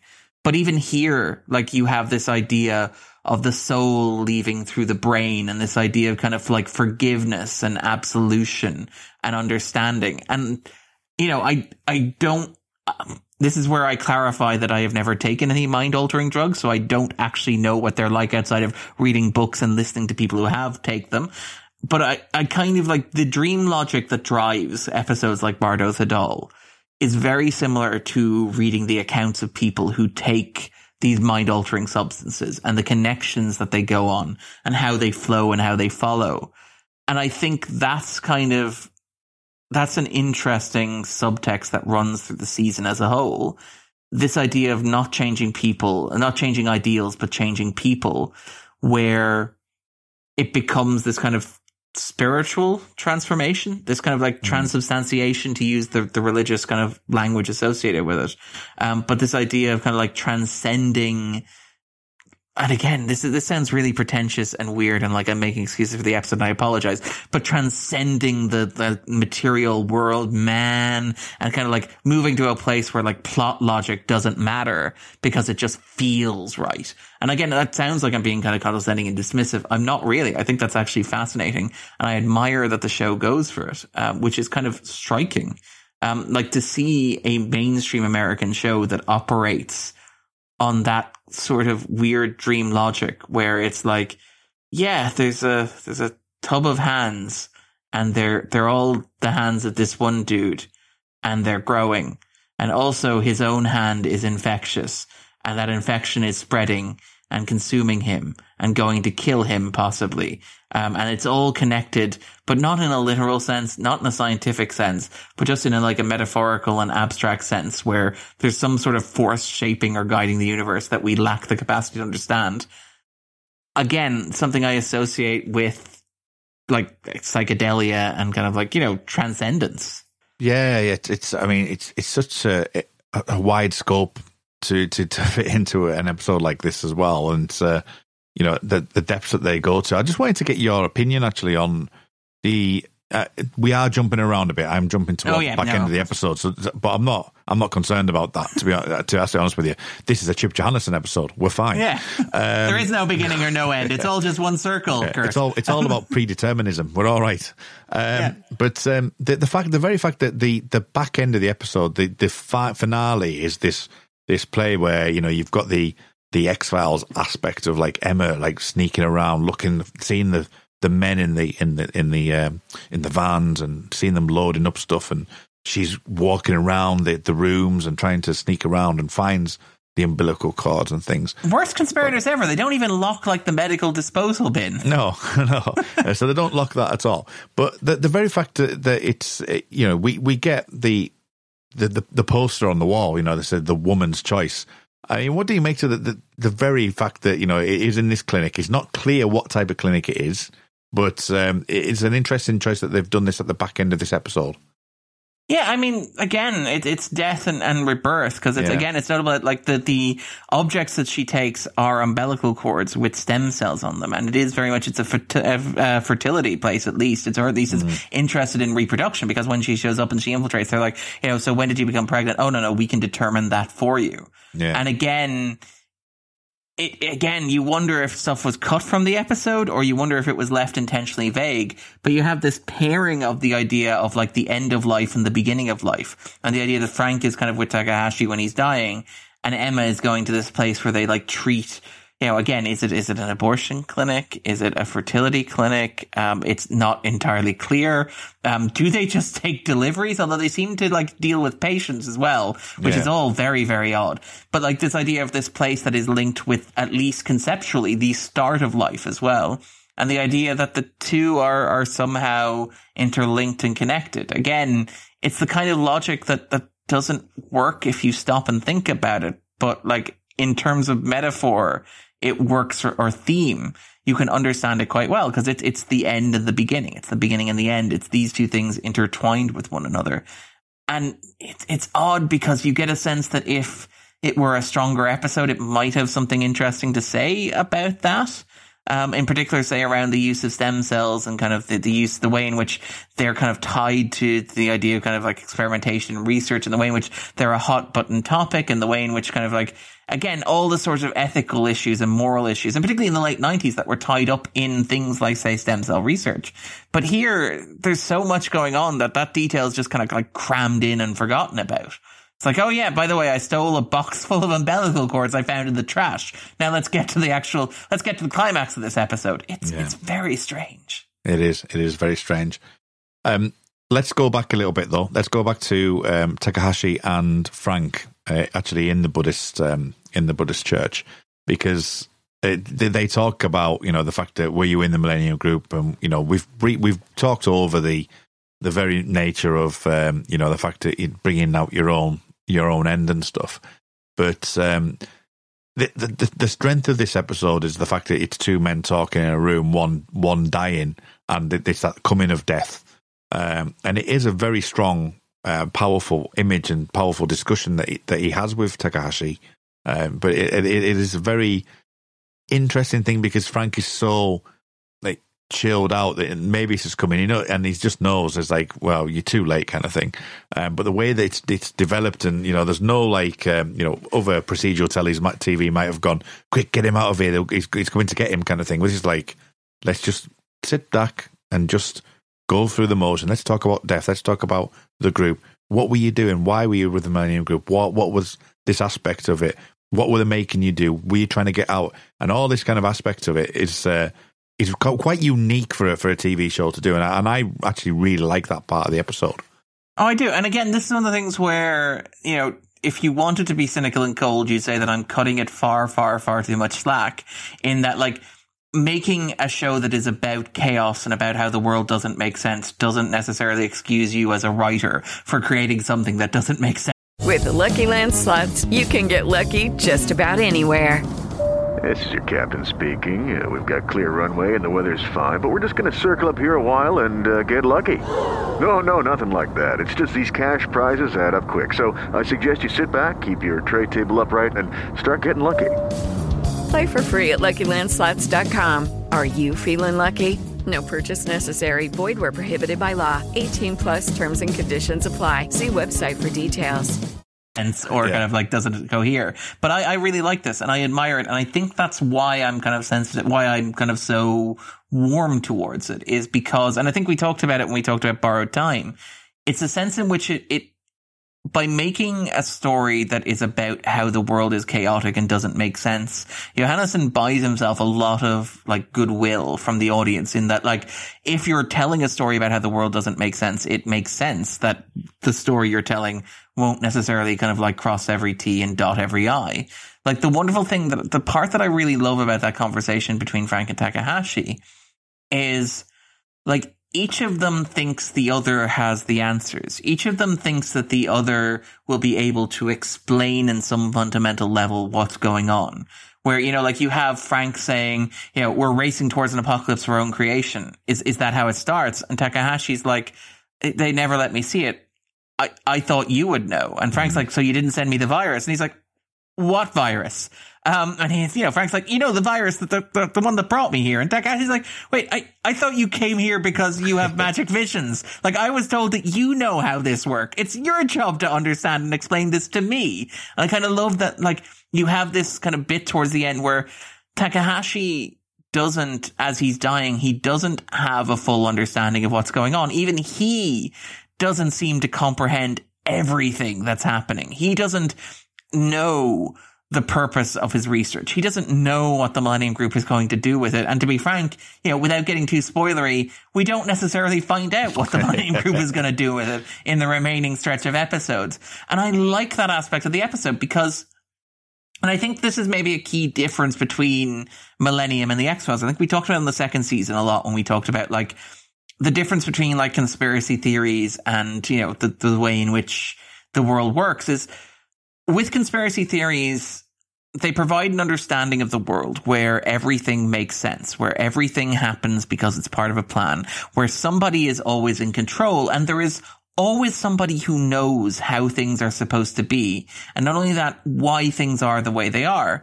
You know, even if you are powerless, even if you are disadvantaged, even if you are living a horrible life, a life that doesn't make sense to you, if you believe in conspiracy theories, you believe that there is somebody out there in the world who knows why your life is the way it is, who knows why you're living in the way you are, why you're facing the problems that you're facing, and why your life turned out the way that it did. And, you know, in many ways, that is easier than believing that the world is random, arbitrary, and unfair. Um, believing that things happen not because of the whims of powerful men or because of people who control uh, the flow and the fate of kind of like nations and kind of economies and companies, uh, but instead because of market forces that operate kind of independently of one another and act on each other in ways that we cannot perceive or even fully understand. Because that's tantamount to accepting the world is chaotic and arbitrary and random and horrifying, and that man has no control over the world in which he lives. And that's frankly terrifying. And I think that that's one of the big differences between Millennium and the X-Files. The X-Files believes that there is an explanation. There is a truth. There is something that will make sense of it all. The truth is out there. You just have to find it. Mulder will uncover what happened to Samantha and it might not be happy. It might not resolve in a way that satisfies him. It might not resolve in a way that satisfies viewers, if we're being frank, but it will explain what happened to her. Yeah. He will know what happened to her and the audience will know what happened to her and they will get those answers and with those answers will come closure and understanding. And the X Files is, is very much about that. Everything that happens is explained. And it's not always explained elegantly. It's not always explained in a way that, you know, is perhaps the most logical or a way that integrates perfectly with everything else that's explained. But there is always a truth, even if that truth is subsequently revealed as a lie to cover for a bigger truth. But there's always kind of like an ordering principle on the world. And even if that principle is always the cigarette smoking man is like, oh, well, I've done something terrible that you didn't realize I'd done up until this season where I explain how terrible it is. With Millennium, and particularly in the second season, but even here, what I love about it is that it, it says, well, actually, no. What if, what if these powerful people who run the world, what if these people who are making these decisions that affect millions of lives, that profoundly alter the course of human history, who change the direction of kind of like, you know, social development on the planet, what if these people don't know more than we do? What if they don't have a bigger view of the, the universe or mankind's place in the universe? Wouldn't that be terrifying? And so you have this wonderful sequence where Frank has come to the monastery to find this man he's been looking for, who is the key to his investigation, who is an insider who has done work with the Millennium Group, who is being hunted by the Millennium Group, and says, Give me the answers that I need. Tell me what I need to know before you die. And that man's response is, No, you're, you're supposed to tell me what I need to know before I die. Yeah. That's how this works. And neither of them is able to answer for the other. And I find that kind of, I find that interesting and striking. And as you point out, something that you don't see on television very often and something that I think is very clever. And to be honest, also surprisingly moving as well. And shout out to Tzi Ma. Uh, who plays the character of Takahashi as well, uh, veteran of film and, and, screen. And he's gone on to do really, really great stuff. Um, he was in the recent Mulan, for example, Yeah. uh, but he was also in 24. He's very good in what's not necessarily the most showy of roles here, but that scene with him and Frank is, is really touching. I, I find it really, really affecting. Yeah, I mean, I think the um, the very fact that you know in the monastery, um, it, it was church. I couldn't think of the word. It was monastery. I was trying to find before. Uh, um, the um, the very kind of end of that, and what I really like about it and reflects back on Frank in the second season is when he starts to say things like, um, you know, you're not alone. Um, I'm going to be here when they come for you. Um, and the fact that that he's saying things like they've confused you, you know, we've taken all the goodness out of you, it's inside of you, twisted it and stuff like that, and uh, don't let them confuse you now. Undo what you've what you've done, and the fact that he's trying to like sort of the the oncoming death, because obviously Mabius is the is death coming. Really, Yeah. that's the way it's portrayed, and that um, you know he Frank is kind of like just speaking to him as like just lay out you, you know make peace with everything. Just you know do do what you need to do. Don't let the Millennium Group like mud, muddy the waters and what they have been trying to do and have done to you. They've tried to do to me, and Yeah. that aspect in that like paragraph of of comment that Frank starts to talk with him just just over the top of his head. I think is is wonderful. And as I say, it's it's a really emotional moment. I think it's uh, it's played played superbly by both actors. Yeah, and again, it's it's not all again the two are reflections of one another, as you pointed out. Yeah. Like when Frank is talking to, to Takahashi, he's basically saying, "Look, I've been where you are. I know what you're feeling." Like again, that that arc that he had in the second season, and particularly the tension that he had with Catherine, where this question whether or not he was going to be swallowed whole by the group, whether the group was turning him into something that he didn't want to be, whether it was making him paranoid and turning him against the people in his life who actually cared about him, whether it was alienating him from his family um, and all that sort of stuff that plays out. And I like that you you get this mirroring of kind of Frank with Takahashi, where like Frank, if Frank believes that Takahashi can make peace, if Frank believes that Takahashi can be redeemed, if Frank believes that kind of Takahashi can move on and kind of like be reincarnated and become something new again, that means that Frank can as well. Because obviously, you know, again, Frank is carrying a lot of stuff around with him, and understandably so. And one of the big themes of the third season, you know, most obviously in The Sound of Snow, where it's literalized when he actually gets that moment with Catherine.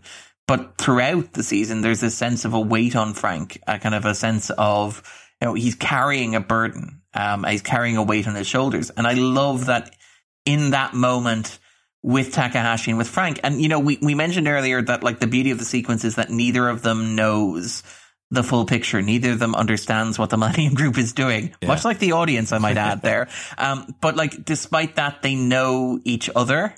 As in, they know each other in a fundamental sense because each of them has walked the same path. It may not be exactly the same path. It may not have been exactly the same choices and the same journey, but they both understand the same reservoir of kind of feeling. They're both reflected in each other. That human experience is kind of common. And again, it, it's something that is almost, again, very kind of psychedelic, that sense of, you know, communion, which is again, a very religious theme as well. But this idea that there's something shared between the two, even though they're strangers, um, which I, I find again, very affecting and very touching. Yeah, and I think it's a, as I say, it's a, it's a marvelous, um, marvelous scene. Um, is there, uh, there's a couple of bits that I wanted to mention which are completely kind of erroneous, to be absolutely honest with you. Um, one, the laptop had a little red like mouse button in the middle of the keyboard. Yes, I remember I those. Totally forgot about them. I, I, Yeah. I, thought, oh, I love. I used to love those little things, uh, which I thought, which I thought was brilliant. Um, and what else was I going to say? And obviously the. Um, well, what else? There was something else I was going to mention. Oh, the red, the, the red ball. Just, just on thinking about the red ball because they were they were talking about clearing just about um, just in in relation to Frank and and Takahashi's comments because Peter does talk about the ball kind of it reflects Yeah. candlelight more clearly, and I think that's an interesting thematic approach on the ball. I mean, we haven't we've skirted around the ball because it's full of Rice Krispies, but. Um, but the, the, there's the ball that is, is thematically uh, connected, isn't it? Really? Yeah. And it's kind of chipped and damaged, much like Frank is. And again, it's notable that like there are two bowls that are chipped and damaged because obviously he finds the chips um, in the first place, you know, in the kind of in the ship when he's wandering around the ship and he finds the bowls missing. He finds a chip on the ground, Yeah. and then when he goes to the monastery, he finds the chi- more chips on the ground there, implying that there's actually been several chipped bowls. And again, not to get too heavy-handed with the symbolism, but you could argue that both Frank and Takahashi are chipped bowls and that they've both Yeah. been damaged by their experience with the Millennium Group. Because symbolism, because that's, that's how the logic of a Chip Johannessen script works. it's like, there, you know, there, there's a lot of subtext. There may not be actual text, but there's a lot of subtext. Um, it's like 90% subtext. Um, it's amazing. And and the other two things, uh, the pulsating like pustules that um, obviously Takahashi has, I thought was really nice work makeup wise. And then we've got Mabius with the whole knife through the arm. I just wanted to get your thought, thoughts on that. Unnecessary, by the way. So This guy's just working at a shop, minding his own business, and it's just like, boom, knife through the arm. Badass old guy. And it's like, yeah, that feels like it kind of like draws unnecessary attention, um, to like what he's doing, to what the Millennium Group is doing. Cause I feel like they don't necessarily have the pull to cover up, you know, at the very least, China shop owner gets arm impaled through shop, or you know, China shop owner shop owner mysteriously disappears, um, and signs of struggle in shop.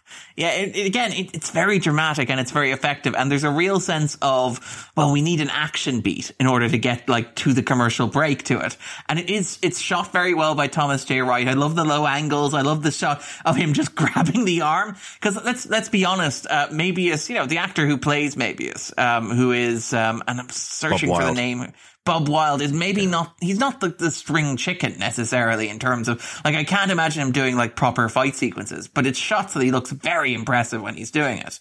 Um, but yeah, no, it, it, it feels very superfluous to what's actually happening. It's completely unnecessary. And you get a real sense of like, well, I was carrying a knife anyway, and I kind of wanted to use it. So it was always going to end in this, even if the guy didn't actually know anything. How embarrassing would it be if maybe as it opened the guy's hand and there wasn't a bowl chip in it? like if, if he left like the chip, the bowl chip over at the desk at his study on the other end of the table, how awkward would that be?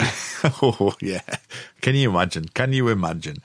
Um, so yeah, so there's that. I just wanted to give a shout out, shout out, obviously to James Hong as well because you know he's uh, a renowned actor that, that appears in this and, and supports. I mean, his role is very standard for considering the type of episode it is, but uh, but he does it with uh, great aplomb as, as usual. You know, he's he's always good when he's on screen, isn't he? Yes, I think something like 200, uh, sorry, 600 credits. Um, perhaps one of the most prolific actors to have worked in Hollywood, uh, which is astounding, um, because he's worked since the 50s. Uh, and amazing. And again, as you point out, maybe not the most, like, you know, not even the role that I think of when I think of him in the 1013 verse, if we're being entirely frank.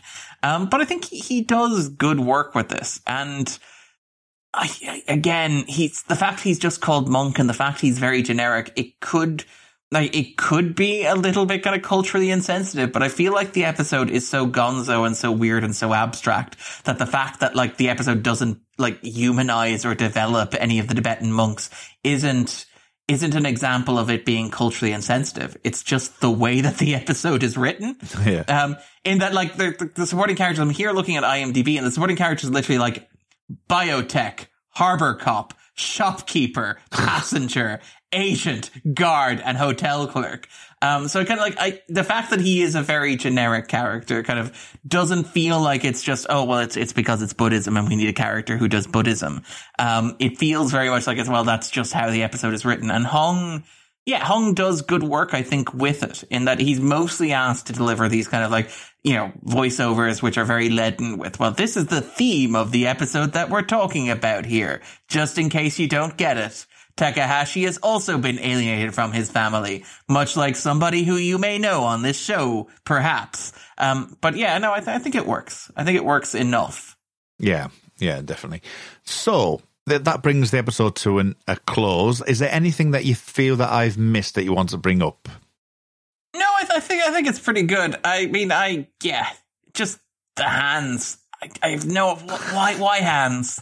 Like, what is what is the end game here? Are they planning to like operate a series of like dead dead man switches simultaneously or something like that? Is what what do you think the end game was with the hands for the Millennium Group?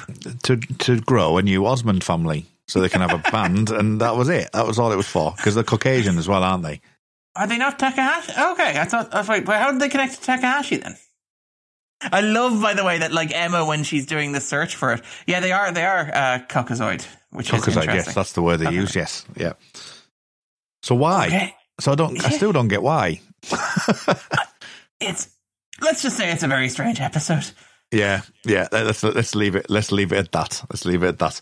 Um, yeah. So that's uh, that draws the episode to a close. So Darren, you will be back later in the season. There's not much of the season left, but you'll be back later in the season. Um, so So like a threat or a promise? it's uh, it's maybe both, maybe both. But um, where in, in the meanwhile, though, if anyone wants to see or listen or watch, even because I know that you're on YouTube now, um, which is which is That is a threat. that, is- that is a threat. Um, if you want to find you online, where can people do that, and what you're up to at the moment? All right, so as as you alluded to there, I am on YouTube. Um, I'm hosting a series there with The Escapists, which is in the frame. I also do coverage of WandaVision with them as well, with the wonderful Jack Packard and the fantastic Casey Wosu. Um, I also co-host the Escapist movie podcast with again with the fantastic Jack Packard and a rotating pool of guests. Um, so those release kind of relatively constantly. I think that by the time that this will be released, we will have moved to doing the movie podcast live as an experiment. So I think it'll be around Monday evening times in the UK, Monday afternoons um, in the US. So you want to check those out, um, give us a subscription, or even just listen to past episodes. Uh, we'd really, really appreciate that. I also write at The Escapist, where I write two columns weekly uh, in the frame, and occasionally just write pop, pop, pop Occasionally just write pop culture coverage as well there. Um, so if you want to get in touch there, uh, that's fantastic. You can find me on Twitter, um, at Darren Mooney. I write at the movie blog with a zero instead of an O because I didn't register quick enough in the dot com gold rush. And I co-host a podcast with my good friend Andrew Quinn. And I think that as you're listening to this, the episodes that we will be releasing, if you're a patron, uh, next, next Saturday will probably be, uh, covering Jurassic Park with the fantastic Jess Dunn and the wonderful Alex Tower, Steven Spielberg's 1993 Dino classic. Um, if you are not a patron, if you're listening at regular release speed, um, we'll be covering the fantastic, um, Clockwork Orange, Stanley Kubrick's Clockwork Orange with the wonderful, uh, Martin. So those will be the episodes that'll be released as we're on there. You can find us on Stitcher, on SoundCloud, on iTunes. Just give us a quick search, the 250, uh, and you'll find us easily enough, I hope. Excellent stuff. I might have to watch a Clockwork Orange in anticipation for that now. I haven't. Have you never seen it?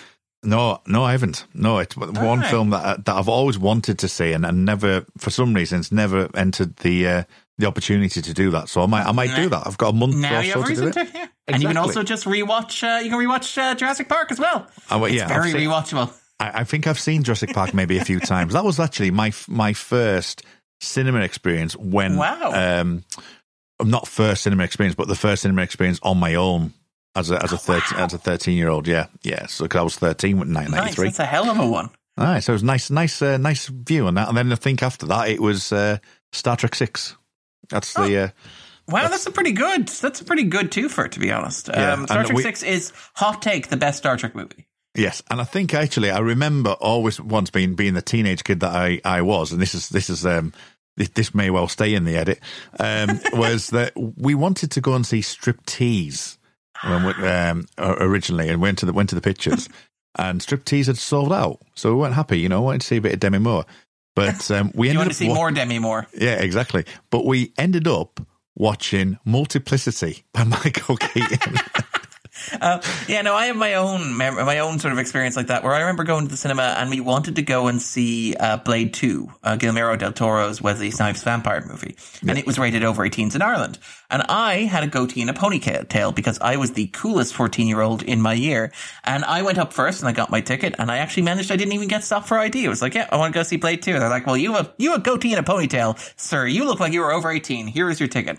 Everybody else went after me and couldn't get tickets, so I ended up going to see Blade Two while they all went to see Britney Spears and Crossroads. That's my um, ah, brilliant. Excellent stuff. Oh, it's amazing. Um, yeah, so, but anyway, yes, um, if I go back to my podcasting, I also am on a WandaVision um, journey. I've been um, looking at WandaVision for the Podcast 616 podcast, which is our newest Marvel podcast on the We Made This Podcast Network. And you can find that on Twitter at Podcast616. You can find me uh, just on my own Twitter account at R Muldrake. That's R M U L D R A K E. Find me on the Red Dwarf podcast, Shipwrecked and Comatose at Red Dwarf Pod. Uh, find me on the Xcast, the X underscore cast, which is running not too far away from each other with regards to Yeah. uh, release schedule. It's about a few weeks out, but not too far away. So we are covering season six of the X Files at the moment.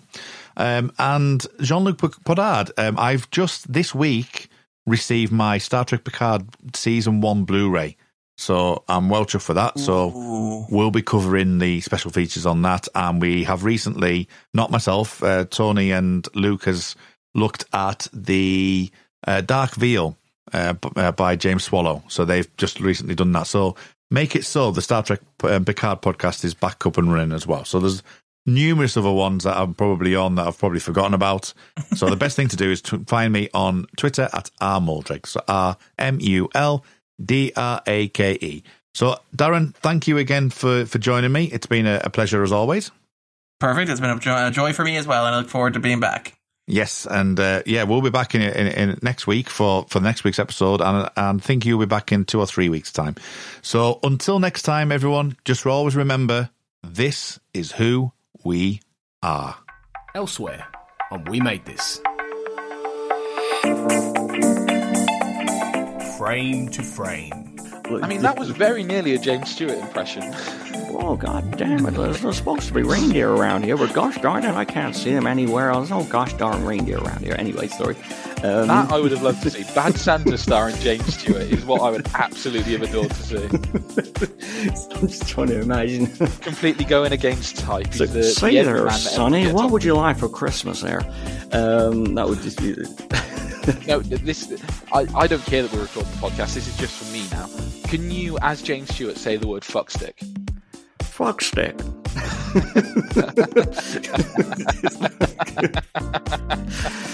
See, I think this is where we actually tip over from semi-professional to non-professional. No, I know we should get back.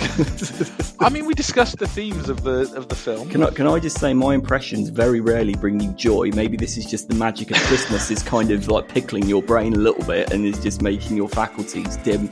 Um, Either that or is that nine percent porter that I'm drinking? One of yeah, the exactly. Yeah, yeah. Life's milestones. Before we went to the fight, people testing out the shurikens on the on the doors and go, oh look, it's coming to the door. That'll do. That works. And then I'll, I'll use that for the fight later on. Crackers. Absolute truth. It never would never happen now. Wouldn't even get to that stage. But yeah, one side of the school would fight the other side of the school, girls included. Good grief. I'm glad I didn't go to your school.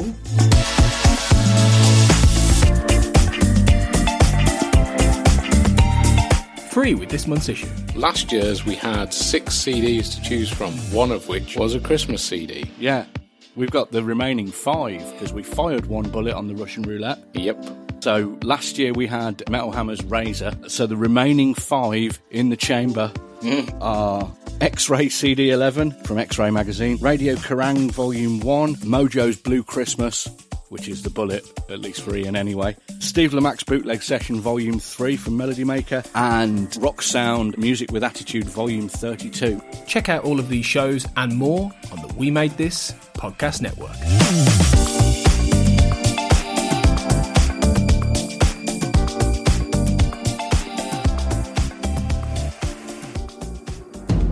Time Is Now, a Millennium podcast, was created by Tony Black and is produced by Tony Black and Kurt North. We can be found on Twitter at The Time Is Now Pod or by searching Facebook for The Time Is Now. We are part of the We Made This Podcast network, which can be found on Twitter at We Made This Pod or on the website WeMadeThisPod.com. For bonus material and exclusives, check out our sister show, The Xcast, and X Files podcast, where you can find our Patreon. This is who we are.